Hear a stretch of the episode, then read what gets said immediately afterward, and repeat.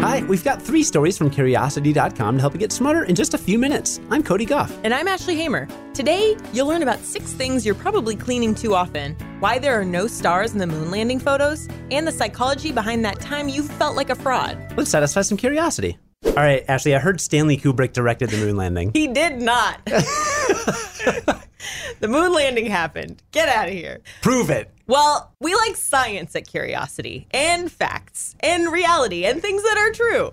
But since not everyone's convinced that the moon landing was real, today we thought we'd explain a big centerpiece of the moon landing hoax conspiracy why there aren't any stars in the moon landing photos.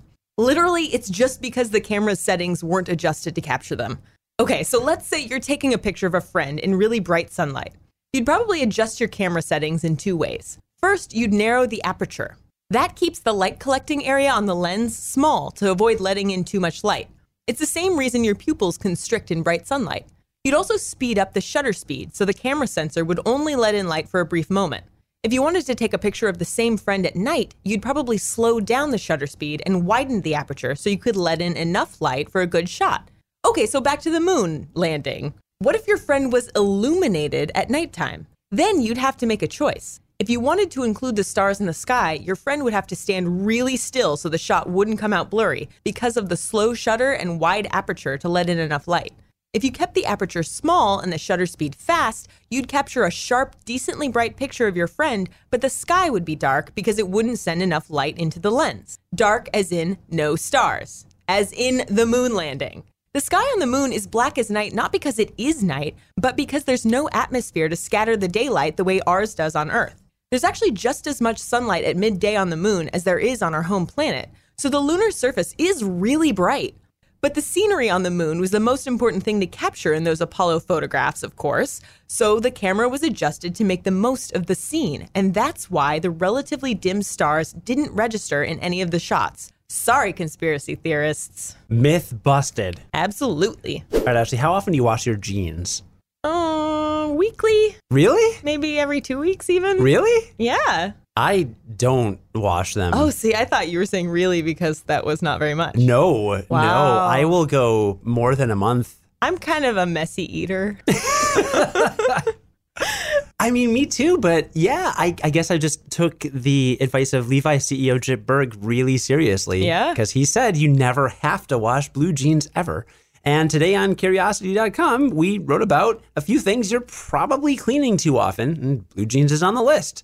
Because if you wash them too much, then the denim will lose its shape and color. So again, the head of Levi's says don't really do it. If your jeans start to smell really bad, of course, then give them a good rinse maybe. But next on the list of things you probably are cleaning too often is sportswear. Synthetic fibers you find in running shorts and spandex pants can be really sensitive to heat and oil, so they'll lose their structure if you put them in a hot dryer too often. And I guess women's swimsuits are especially vulnerable, although I don't have any personal experience with that. I never wash my swimsuit. Really? I just rinse it. There you go. When in doubt, read the tag and do what it says. I'm a tag reader. I don't know about you. Yeah. I mean, the instructions are all there. Why wouldn't you? One other tricky thing to clean is wood furniture.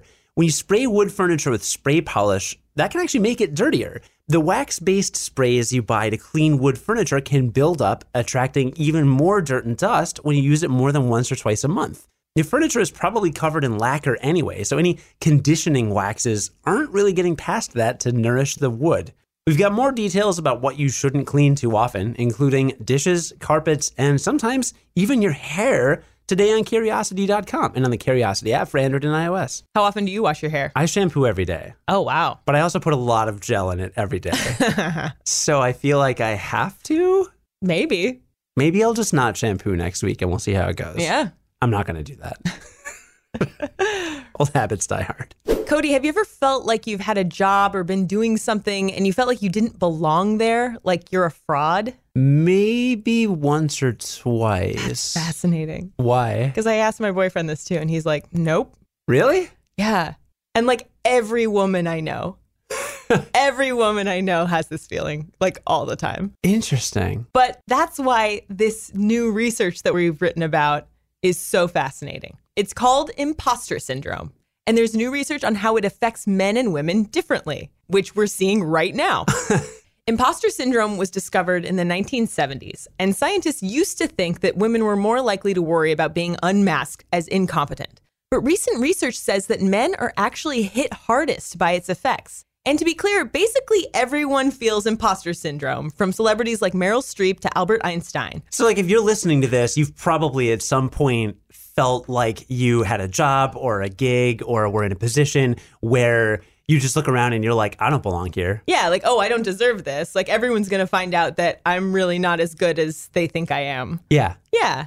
Men, women, actors, physicists, students, adults, people of every age, race, gender, every type of successful person you can think of, except apparently my boyfriend. but just because everyone gets it doesn't mean it affects everyone in the same way. A team of American and German researchers recruited hundreds of US undergrads and found that men with imposter syndrome tended to crumble under pressure much more than women who had the same feelings. The men reported higher anxiety, made less effort, and showed a trend toward poor performance. Female participants with high imposter feelings responded to harsh feedback by increasing their effort and showing superior performance. But the researchers aren't sure why this is. They speculate that it might have something to do with cultural norms that put less pressure on women to perform. So, how do you get over imposter syndrome? There are a few things you can do, and we'll post a link to an Inc. article in the show notes. But some methods include focusing on the present instead of thinking about unknowns and what ifs. Just worry about what's in front of you right now. Make a list of things you don't know or things you think you don't know, and then you can work on learning them. Break down big problems into more manageable, smaller pieces. Accept that nobody knows everything. And really hear compliments. This is huge. Internalize positive feedback when you get it and take it with you for when you need it. One thing that I think would be really helpful is keeping a list of your accomplishments, just Yeah. like in your phone, you know? Like your your degree, the things you've done, maybe just even we've talked about brag books before, keeping a list of your accomplishments for job interviews, and that might be good for your imposter syndrome too. Yeah, it's good to have a just a notepad doc on your computer too, even at work, just to keep track of what you've been doing for when performance reviews crop up. Yeah. Because psychology says you're only going to remember the last like three cool things you did as opposed to that awesome thing you did four months ago. Exactly. Read about today's stories and more on curiosity.com. Join us again tomorrow for the Curiosity Daily and learn something new in just a few minutes. I'm Ashley Hamer. And I'm Cody Gough. Stay curious. On the Westwood One Podcast Network.